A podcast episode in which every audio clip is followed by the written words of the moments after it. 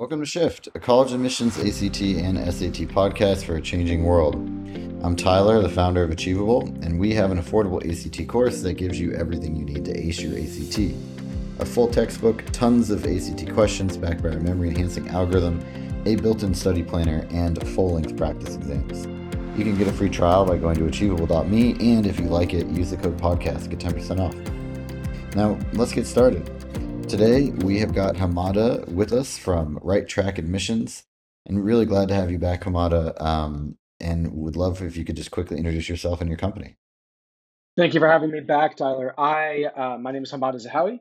I am the founder and CEO of Write Track Admissions, a global admissions consulting company that's been around since 2008, helping college and graduate uh, applicants applying to schools all across the world from clients all across the world uh, through the whole uh, admissions process from school selection to school acceptance and everything in between. Fantastic. So today we're going to be talking about how to get the most impactful recommendation letter and and also just kind of digging in a little bit on like what are the types of letters of support that you can get for um, you know for your application. So why don't we start with just taking it from the top, right? I mean, one of the things that we talked about when we were preparing for this episode was how there are different types of recommenders, which is something that I actually, um, you know, we've had a couple people talk about recommendation letters before, but I think this is a new angle for us. So I'm really excited to dig into it with you. Cool. So basically, we can start with kind of selecting the the right recommender, the different types of recommenders. Then what I kind of want to do is follow it up with what you should be looking for. Um, and actually, if you don't mind, I want to hmm flip it. I want to Yeah, start with helping our listeners figure out identifying types, uh, like identifying recommender qualities. yeah, Once you recommend, what once you have that, use that as your lens to then zero in. Because Tyler, if I think that you you and I are great friends, you've supervised my work, but then you don't you don't have the qualities that I need as a good recommender, then as great as you are, you're not going to be the person I should be seeking. So you want to make sure that you use these kind of identifiers as your lens, and then go to your, figure out which recommenders make the most sense in terms of the types that you mentioned, and then finally, kind of what are the best practices for the letter actually. So now that you've figured out the qualities, you figured out who the best person is, now you want to tell that best person or help guide them with the best practices to ensure that the letter that you get at the end is absolutely spot on. Fantastic. Yes, right. let's take it from the top then. All right. So basically, and I think this is the way that we've approached it is what are the identifiers? What are the key qualities that you're looking for in a good recommendation letter? Well, First of all, you want to find someone who's, um, you know, a great cheerleader for you. I think above all else. And linked with that, people come to me and they say, "Hey, listen, I can get a letter of recommendation from the head of the department, uh, or excuse me, a principal, uh, or the head of the history professors at their high school from all the professors, or um, you know, someone who's just, you know, like the head of a company. Let's just say, right? I'll say, well, how well do you know them? Well, I don't know them very well, but I know that they have a great title. Okay. That's not going to be helpful because what you're going to end up getting is a very generic letter. So I would rather you go after your, you know, someone that knows you very well, that's a massive cheerleader, rather than someone who's just a VIP, like a very important person that um, people may say, "Ooh, that's nice. You got the principal to write your letter of rec," but they don't know you at all. And so, what was the what was the point? Right. Yeah, and I mean, I think like the the biggest thing, and this advice I'd heard echoed a couple of times, you really can't like y- y- like one time I think there's a story in another episode where somebody actually got a letter of recommendation from Al Gore, hmm but it was like I am Al Gore, vice president, and I recommend this person. And so it was useless, right? Absolutely, absolutely. And, and and I have an example. It's exactly the way I was thinking about it. There was a in this person's case, the person that she had got a letter from was a former Secretary of State, but that Secretary of State was a professor at her undergraduate college. So he still taught her. The letter was lukewarm, but it was a Secretary of State, and at least he taught her, so he provided some of the important qualities. What the example you hmm mentioned is is fantastic. I'm Al Gore, Vice President of the United States, and I, I endorse this high school student, and it's a wrap. What was the point? Right. It does, there was no benefit from that, basically. Exactly. So, uh, if anything, it just shows that maybe your parents are connected, but that's pretty much it. Um, the other quality that we look for, other than someone who's a massive cheerleader for you, is someone who's, if ideally, familiar with the college admissions process. If there's somebody who's so far removed, so um, again, maybe like an Al Gore hasn't gone to college in 30 plus 40 years, whatever it was, um, he may not be familiar with what is going on in the college admissions space and what colleges are looking for today rather than 40 years ago, right? So ideally, somebody who's familiar with the college admissions process is good or uh, you know flexible enough to understand what it is, right? At least has a remote finger on the pulse. I think is uh, is ideal. In uh, and in that vein, someone who's accessible, and that's very important, right? You want to ensure that the recommender is accessible and reliable because you want to make sure that when you ask them, they deliver it on time. I cannot tell you how many clients I've worked with or former or, or uh, people that came before we actually started working together who we we identified a great recommender. They uh, talked to the recommender. The recommender gave them a thumbs up that they do it. And then after the deadline, the recommender writes to them and say, "Hey, by the way, when was this due?" And you're like, "Are you kidding me? I thought you already had submitted it."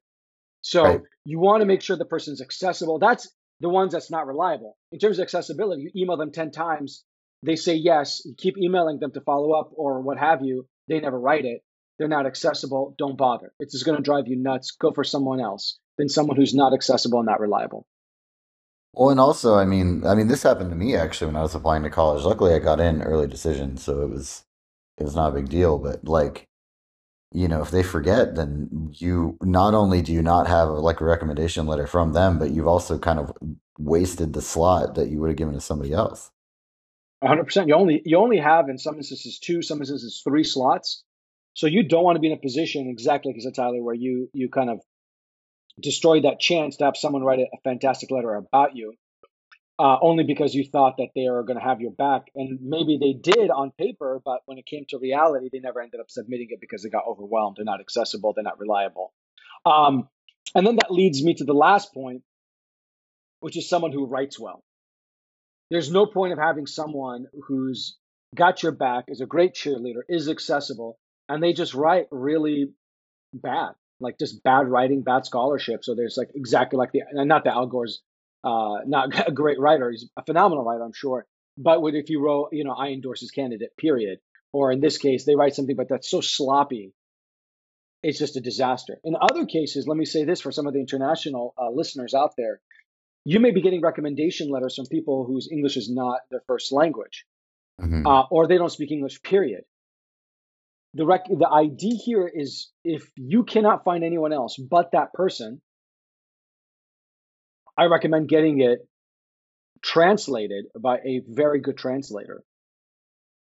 Knowing yeah. that, also, yeah, I think, and Taylor, you may you may want to correct me if I'm wrong. You may have to notarize it, or at least have that translator send the letter back to the recommender, and the recommender uploads it as if it's their own.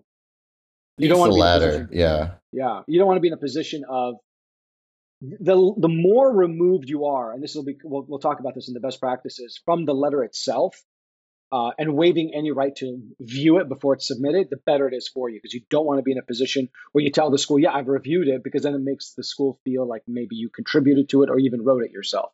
So yeah, the, the, school doesn't want you to see it at all. Like that's kind of the all. point. Yeah. Exactly. So the idea is that if you do have to get it translated, have the you know figure out a way where the where the uh, recommender sends a letter to a translator. The translation goes right back to the recommender. Recommender signs it and then submits it, um, so that you don't view it. Uh, ideally, because again, mm. we, don't want the school to feel that you're prejudicing the uh, the letter. So those are the key qualities. Again, somebody's a cheerleader, somebody knows the process, someone's accessible, and someone who writes well. If you get those, you're going to be good to go in terms of those qualities that I said, in terms of uh, finding the right recommender with the qualities that you would need to really make sure that you can ace that process. Um, now it goes back to your question, your initial question, which is what are the different uh, types of recommenders that you can get? not recommendation letters, but the types of recommenders you can get. And I think these are pretty straightforward, uh, Tyler. I don't think uh, any of them are going to surprise you. The mm-hmm. first, obviously, is the most important academic. Um, why? Because you want to flex or you want to have someone else objectively flex your intellectual aptitude, your IQ. And that really comes down not just to your transcripts, not just um, to any projects, any publications, right, that flex that, but the recommender that can really showcase how well uh, you did in class, how well you performed on midterms and exams and so forth. Um, so it's important that you get a recommendation from an academic. And I mean teachers or even college counselors uh, are obviously great resources for that. And you want to start developing those relationships with those two individuals or three individuals or four individuals. So you have optionality, right? So, you know, history, French, uh, biology, your counselor, get to know them, go to office hours, you know, talk to them after class, perform really well, contribute to class discussions. Because you want to have at least a couple of these as your cheerleaders.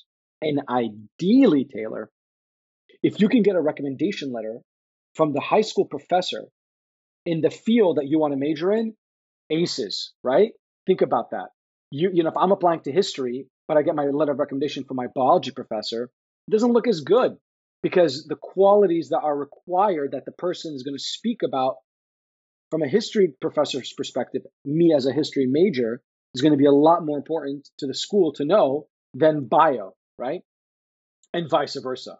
So think about that as well. Well, it's always just about like trying to get as close as possible to being as relevant as possible, right? Like, right. You really, it, everything that gets you closer to essentially it being like the go like the absolute best case scenario would be like that the letter of recommenda- recommendation writer is in the same field as the uh, the program you're applying to in college is best friends with the people on the admissions committee and also is like worked with you a lot and is a huge cheerleader of you specifically. Like that's exactly. like, you know, that's like the if you got if you hit all the boxes, right? Exactly. But that's like the closer you can get to that the better. Hundred percent, hundred percent, because that's exactly what those letters of recommendation. And um, there was a recent survey I was looking at um, where it showed that 55% of those colleges surveyed said that the letter of recommendation is of moderate to critical importance in your application. So it is a very, very important factor as you go through that process. Um, other letter letters of recommendation, extracurricular, right? And that's really where you can kind of have both IQ and EQ demonstrated, right, in the letter. And we're talking about coaches, club advisors, uh, anything mentors, right? Mm-hmm. Uh, that really on on extracurricular perspective that can speak about both of those character qualities, whether it's your you know EQ as in your emotional quantum or IQ in terms of your aptitude in an extracurricular uh, event. Um, the third type would be professional. I know a lot of you may not have a lot of professional experience, whether it's an internship or a volunteer experience that has some kind of professional element to it. But if you do, that's also a great letter of recommend, recommendation as a second member. Your first always, always has to be academic. Your second, again, could be extracurricular or professional. Um, it, ideally, for some majors, they're going to want two letters of recognition that are academic, and maybe the third will be extracurricular or professional. But from a professional perspective, again, they can talk about your IQ, your EQ, how well you work with people, uh, how uh, approachable and personable you are, and then the IQ in terms of how you've contributed to the company uh, or the uh, initiative, endeavor, whatever that you're involved in with them. And again, you want a recommendation from a supervisor, not a colleague, right? Mm-hmm. Not someone who's your equal, and certainly not someone who's like an intern and you are their boss, because then they're going to be afraid to write a bad letter of recommendation, and it can affect the veracity of the letter that they're writing for you. Um, and the last one, I kind of want to put this in there, uh, uh Tyler. you know, maybe you can add to it and see what you think about it. If I'm off base on this one, is if you get the opportunity. Okay, guys, this is really critical. So listen up. You've submitted your three letters of rec: two academic, one professional, two academic, one extracurricular, whatever the, the combination was. Now you got waitlisted, right, or deferred. And maybe you want to submit one more letter of rec as a way of helping kind of push you over that edge. Now, all schools are going to ask for this. In fact, most won't. But if you get the opportunity to to do it, and the school is not saying don't do it, then get a letter of recommendation from a current student or an alumni mm-hmm. of that school. Why? Because those schools, I mean, those letters, even though they're Hail Marys, they go and they say, hey, look, Tyler, you graduate Carnegie Mellon. And mm-hmm. Tyler says, hey, I know John very well. We have worked on one, two, and three, or we were in class, whatever it is. And I've been to Carnegie Mellon, and I can say safely that John would be a perfect fit. Mm-hmm. It just adds an extra layer, and it just gives a school that feeling like great. If this guy is uh, is vouching for this person, that's kind of what we look for. And and as an alum or a current student, that's very very important. It, it could be it could be instrumental. And I can tell you guys, when I applied to law school, that's what I did. I was uh, I was waitlisted at a couple of schools, and I was on the fence in a couple of schools. And one of the schools, I got a someone I knew who was an alum, uh, actually a current student, excuse me, a second or third year student, wrote a letter of rec, uh, and that really, I'm almost confident, pushed me over the edge uh, and get me into that school. So it's a definitely it's it's a really good how do I say it hack if you can pull that off. Yeah, so I'm curious. I really like that one, and that's one I haven't heard before. I'm curious if you're waitlisted and you don't have any friends who are currently a student or an alumni, would it be helpful to get like another academic one or another extracurricular one? Is it still helpful yeah. to send something? Yeah, 100%. I think it is. Um, so I gave you guys a hack in terms of a current student alumni because they can say, I, and that only goes to that school, right? They're not, it's not going to go to every school. It only goes to that school that you got waitlisted at. But if you got waitlisted, yeah, I, I don't I don't see why not unless the school says, hey, you're waitlisted. Do not send me anything else. We will let you know if you're off the wait list. Okay, well then you're you have no option. But if they right. come back and say, you know, is there anything else you'd like to submit to your application, right, to supplement it, then I would definitely look for a letter of recommendation.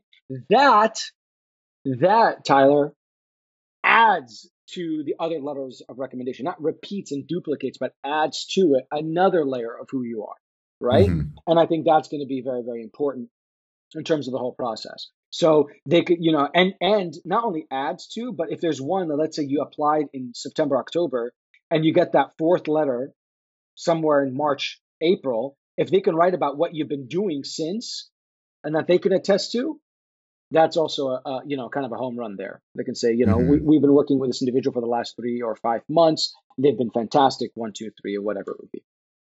Yeah, I also am curious. Um, that that reminds me of sort of just a general, broader question. When you're looking for your recommender, should is it better for, for it to be somebody that worked with you recently or someone that knew you really well? And I know that it's kind of subjective, but it's like, you know, let's say you're your JV soccer coach was like a huge mm. champion for you, but now you're on varsity. Like, what do you, do you think that like just having a better, brighter, happier letter is more important than someone who's worked with you recently? Or do you, I mean, is this too case by case to answer, or is it kind of like there's a golden rule, like always try to pick stuff that's from the last year or something like that? It's great, a great question, and I have to say that the JV example of a sports example would I would have to say that is not going to be as strong as a more recent one for an ex, for the extracurricular slot. Here's mm-hmm. where this there's a difference. If you got a letter of recommendation from a professor during your sophomore year or sophomore year of high school, you got a, a letter of recommendation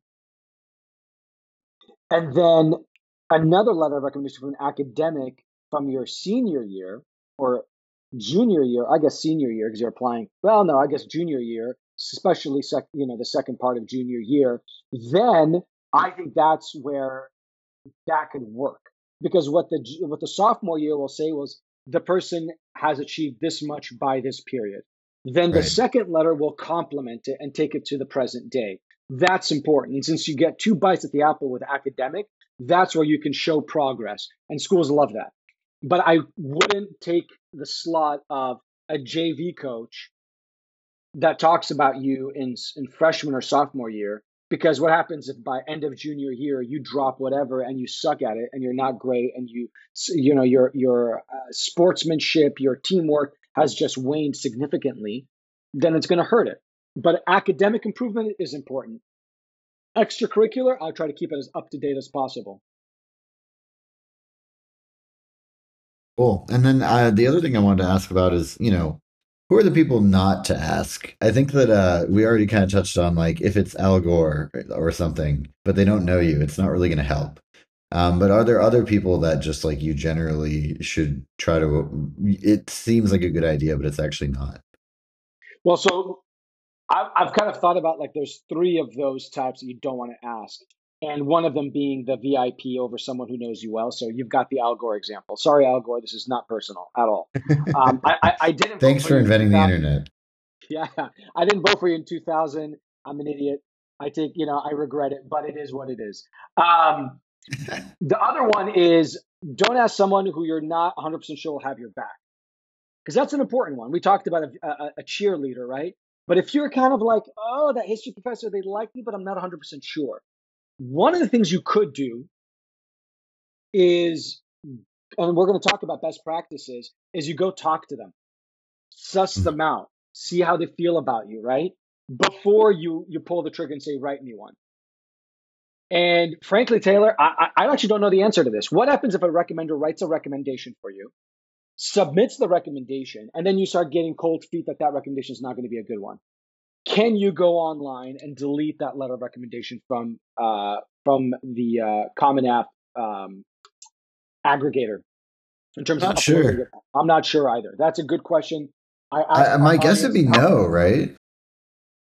I don't know. I, that just seems unfair to me. Where somebody writes a letter, and then you're like, "Wait a second, I don't know," and then say, "Please delete it. I'm going to upload another one in, in their stead." And you still have time before the application is is finalized. I don't see why you couldn't do that uh, to shop for letters. Um, audience, help us. Respond to us. Respond to us in, in the in the show in the show notes. But I'm curious to know because it could be a case by case basis. But it is important to kind of think about because you want to make sure that whoever has whoever you trust has your back will write the recommendation in a way that you expect, not someone who's going to be a mixed bag. And if you're not 100% sure, do not go to them because if they do write a bad one, it could definitely, I'm not going to say torpedo your chances, but if it's pretty bad, it could do that, and the school would probably uh, put a lot of weight on it. The uh, the last person I would say don't ask is don't ask family, don't ask friends. We talked about friends because you know they may be co-equals, and the school will see that as not having the kind of veracity that you would want. Family being the same. Obviously, family will be biased inherently, and so you don't want to have that uh, as a letter of recommendation. Now, people are going to come back to me and say, "But wait a second, I'm working with my dad or my uncle. That's the only internship I got. Can we not have a letter of recommendation for them? I would say no. If there's anybody else in the company that was slightly your supervisor or in any capacity higher than your uh, uh, standing in the company, have them write it. But do not have your father and so forth. Some people have come back to me and said, but my uncle has a different last name. You know, take your chances. They may yeah. ask the recommender, like, in, in what capacity do you know this individual? And if the person writes, I worked with them, and they never reveal that they're your uncle, well, you just got away with it. But typically, be on your guard not to ask for family, uh, not to ask for friends, because it does hurt the veracity, uh, the objectivity of the letter itself.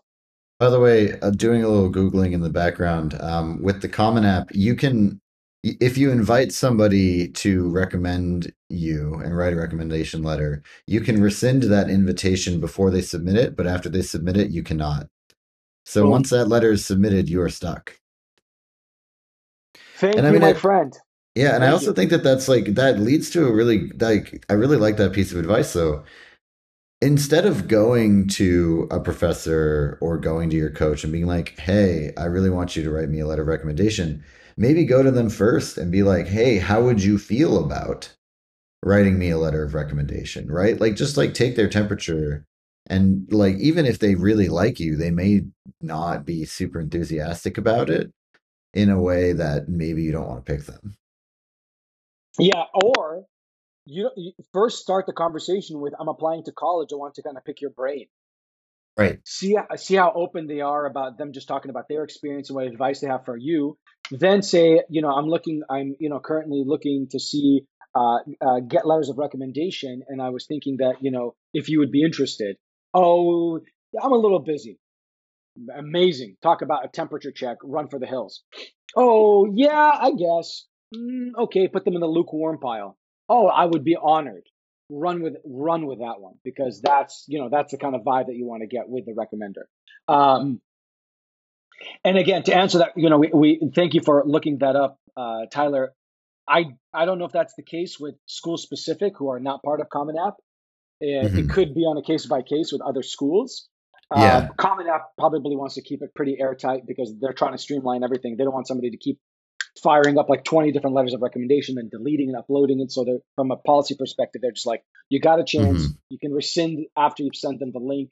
They haven't uploaded it, but you know, which I don't, how do you do that? Um, it's all in the Common App UI.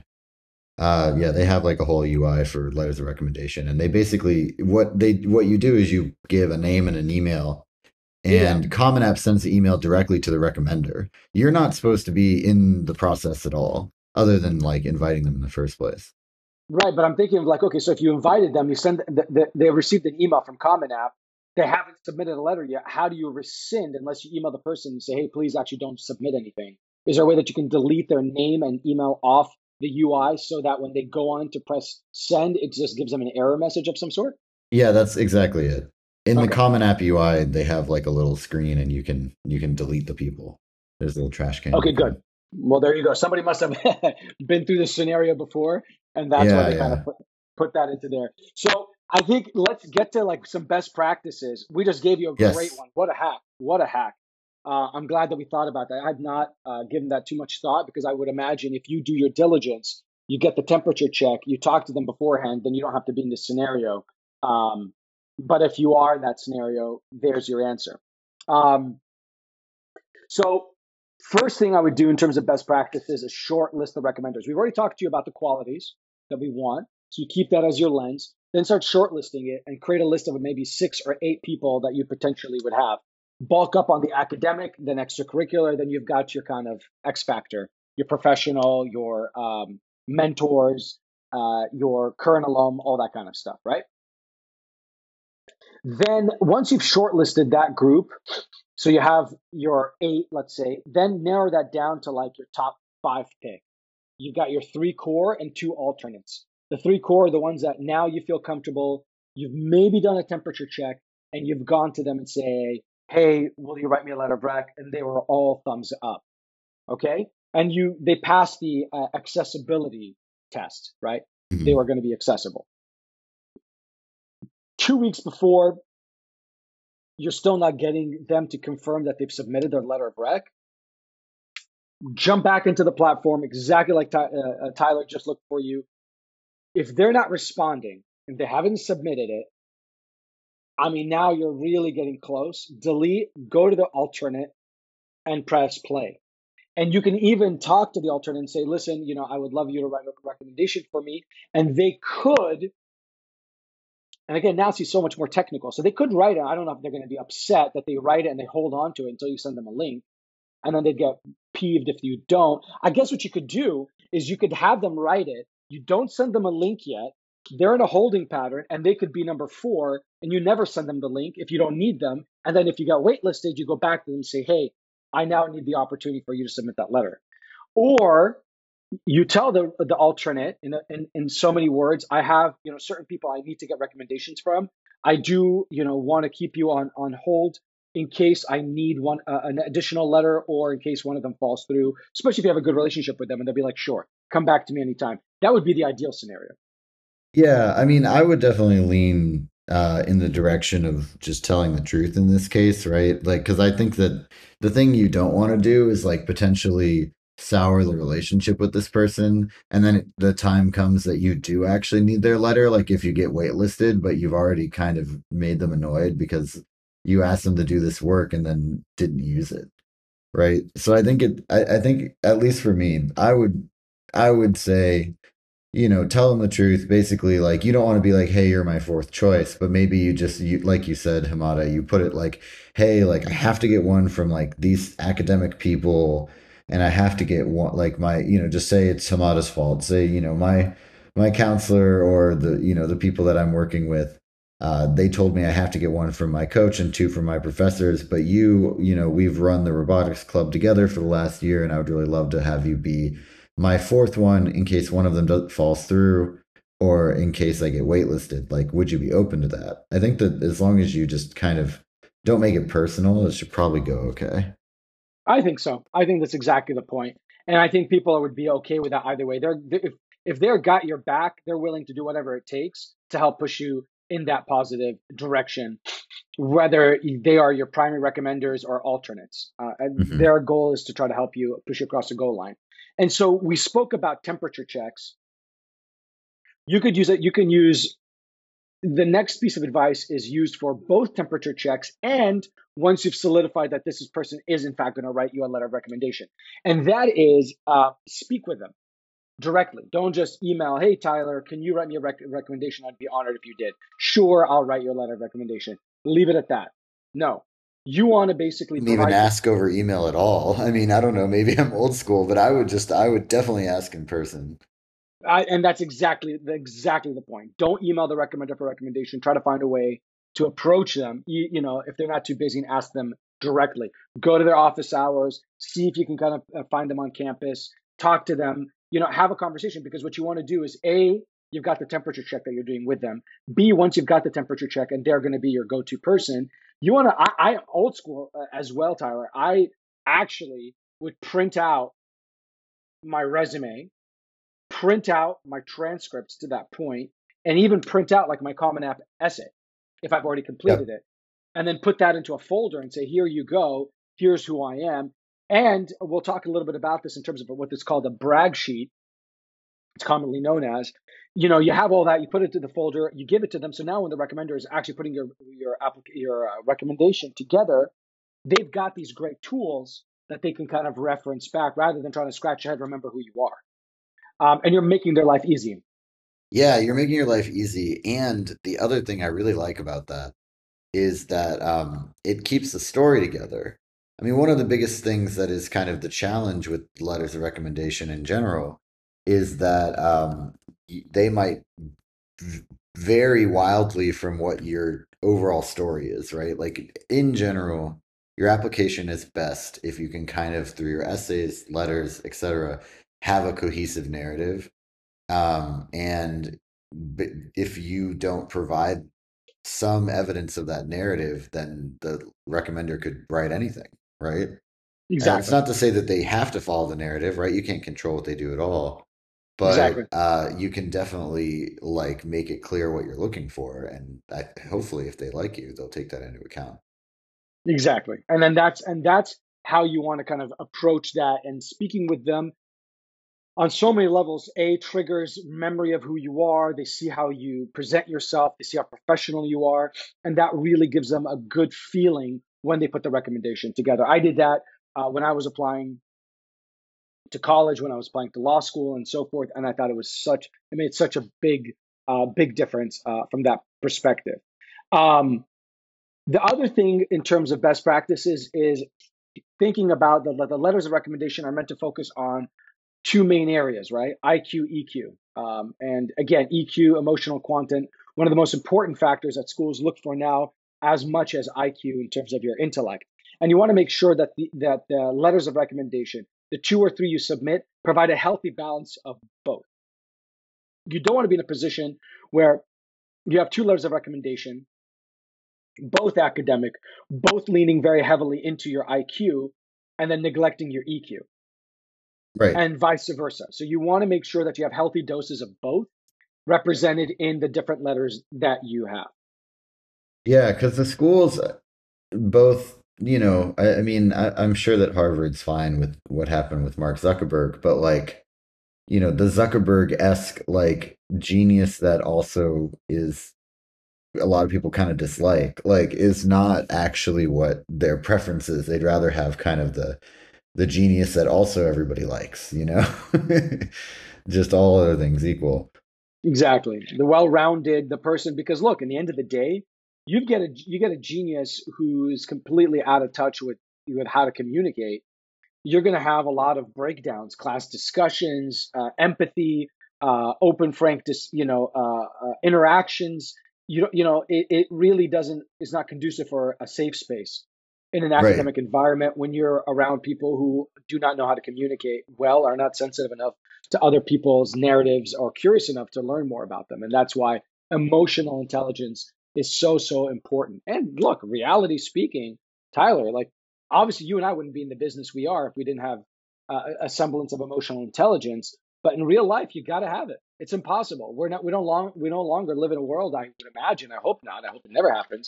Where we're just plugged into a room, shut the door, put the red stapler on the desk, and and close the door after us, and nobody communicates with us. Like we're people that are communicative still until AI, you know, consumes us. That's the more. That's more important than just your intelligence.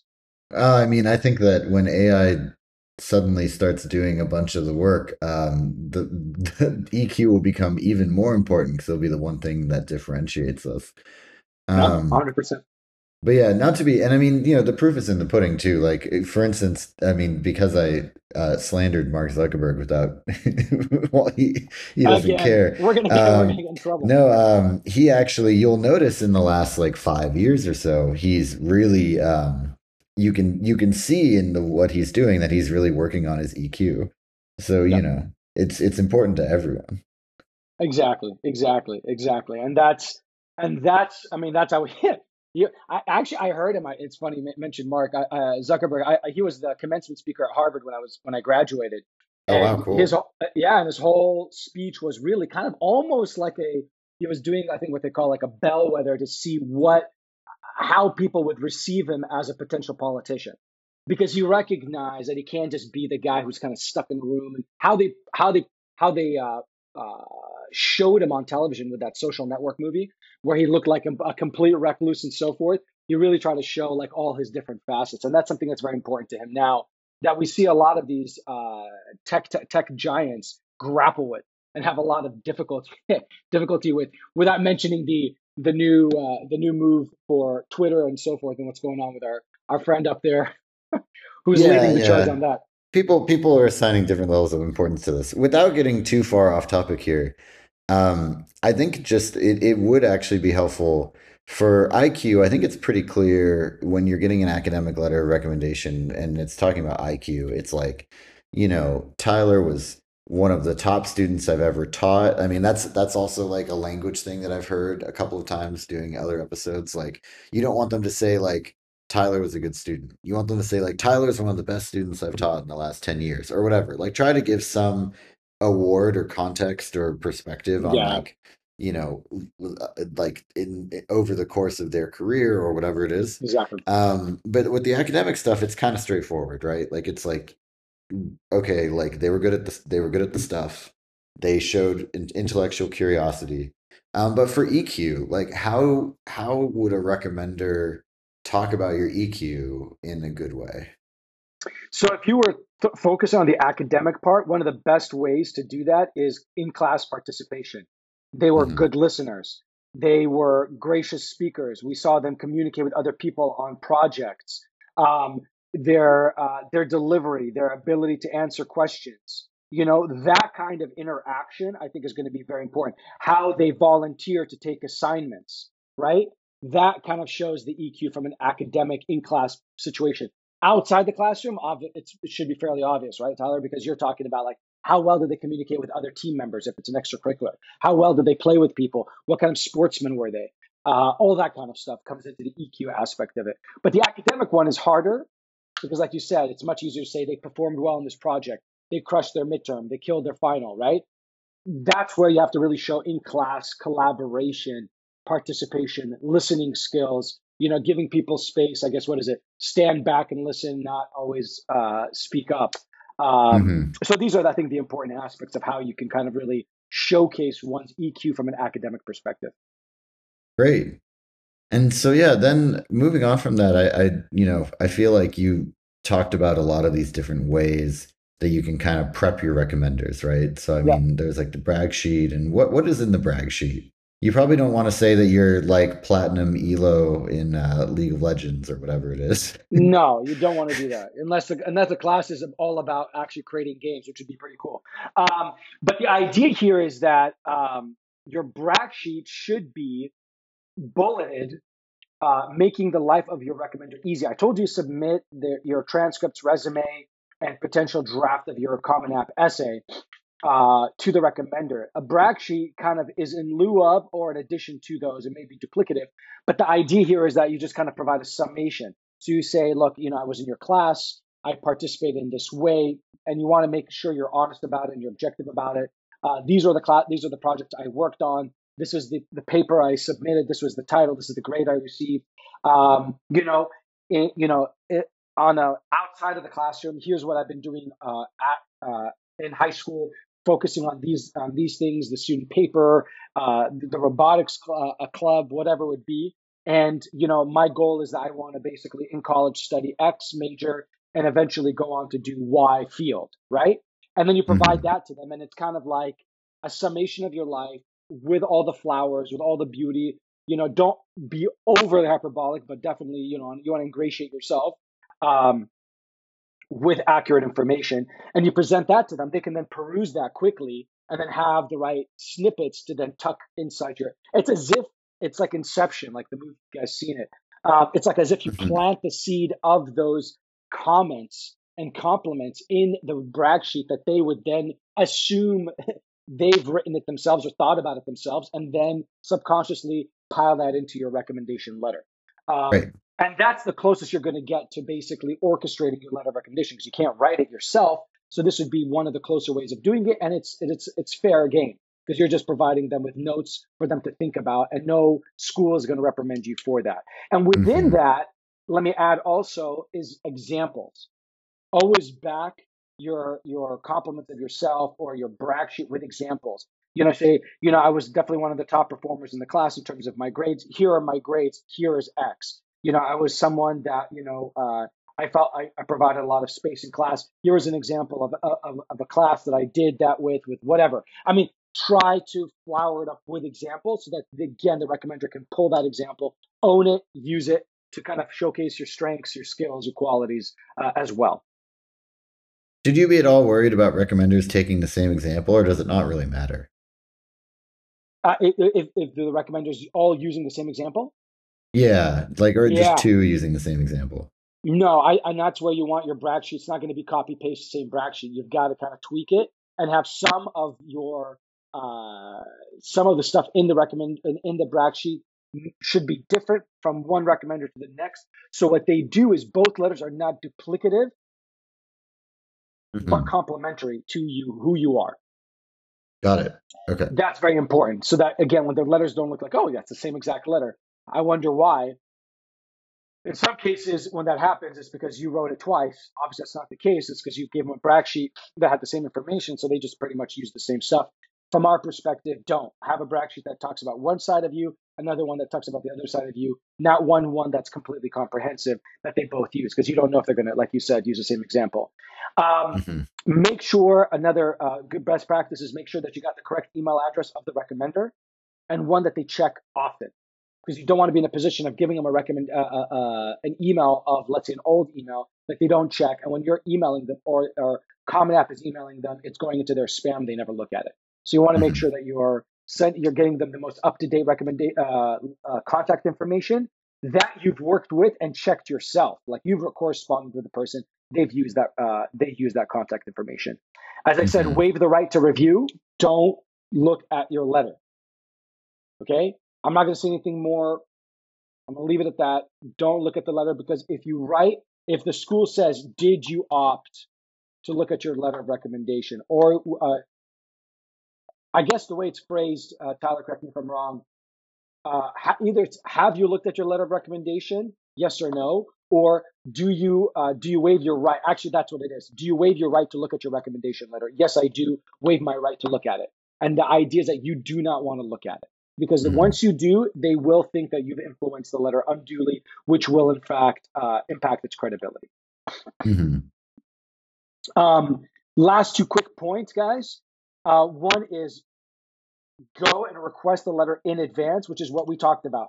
Develop your short list, like you know, as soon as possible, and then start going into the temperature check, reaching out to them, temperature check, talk to them, and make sure that you've given them plenty of time because I think it's be honest, I've written quite a few letters of rec myself for uh, past employees and so on and so forth.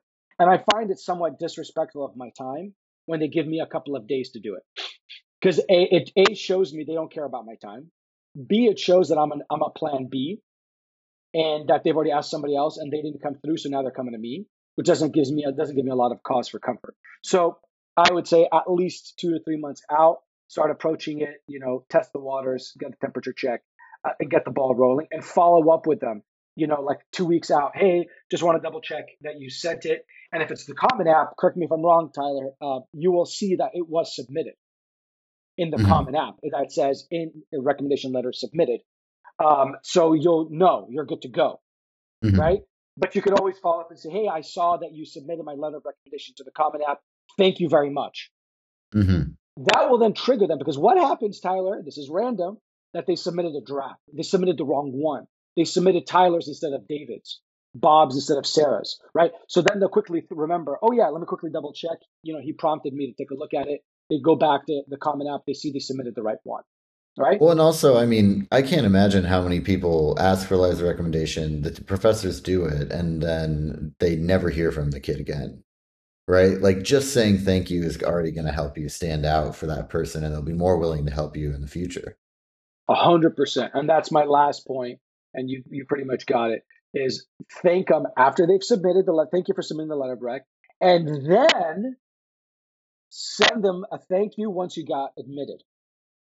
Hey, Professor X, just want to let you know I got into Carnegie Mellon. I'm so happy. Uh, this is exactly where I wanted to be. And a lot of thanks goes to you for having written the letter of recommendation. I hope we stay in touch. In the future, I very much value your support and your guidance, you know, have a great summer or whatever it is. It really will give them a lot of feeling uh, of uh, how do I say it of um, of just uh, appreciation. Um, mm-hmm. I think it's very very important to do that. Yeah, that sounds good. And then anything else that you want to uh, just like talk about as we wrap this up? No, I mean, look, again, I can't emphasize enough that your application that you're submitting needs to be multifaceted in the fact that it shows all aspects of who you are. Okay. So do not overlean on one area versus another. So whether it's your essays, you want to vary them and speak about different experiences and mm-hmm. examples in different essays that holistically show a great image of who you are. By the same mm-hmm. token, the same with the letters of recommendation. Don't have the recommenders all hyper focus on one achievement or one aspect of who you are. Each letter should showcase different aspects EQ, IQ, your personal qualities, your future goals, whatever it is, right? And so that when the school looks at all three letters of rec or both letters of rec, they get a very good overview of who you are as a candidate rather than just one facet. So I'll just leave you guys with that parting thought. Yeah, thank you so much. This has been Shift, a college admissions podcast for a changing world, hosted by Tyler from Achievable with Hamada from Write Track Admissions, and that's W R I T E. Get a free trial of Achievable's ACT course by going to achievable.me and use the code podcast get 10% off at checkout if you like it.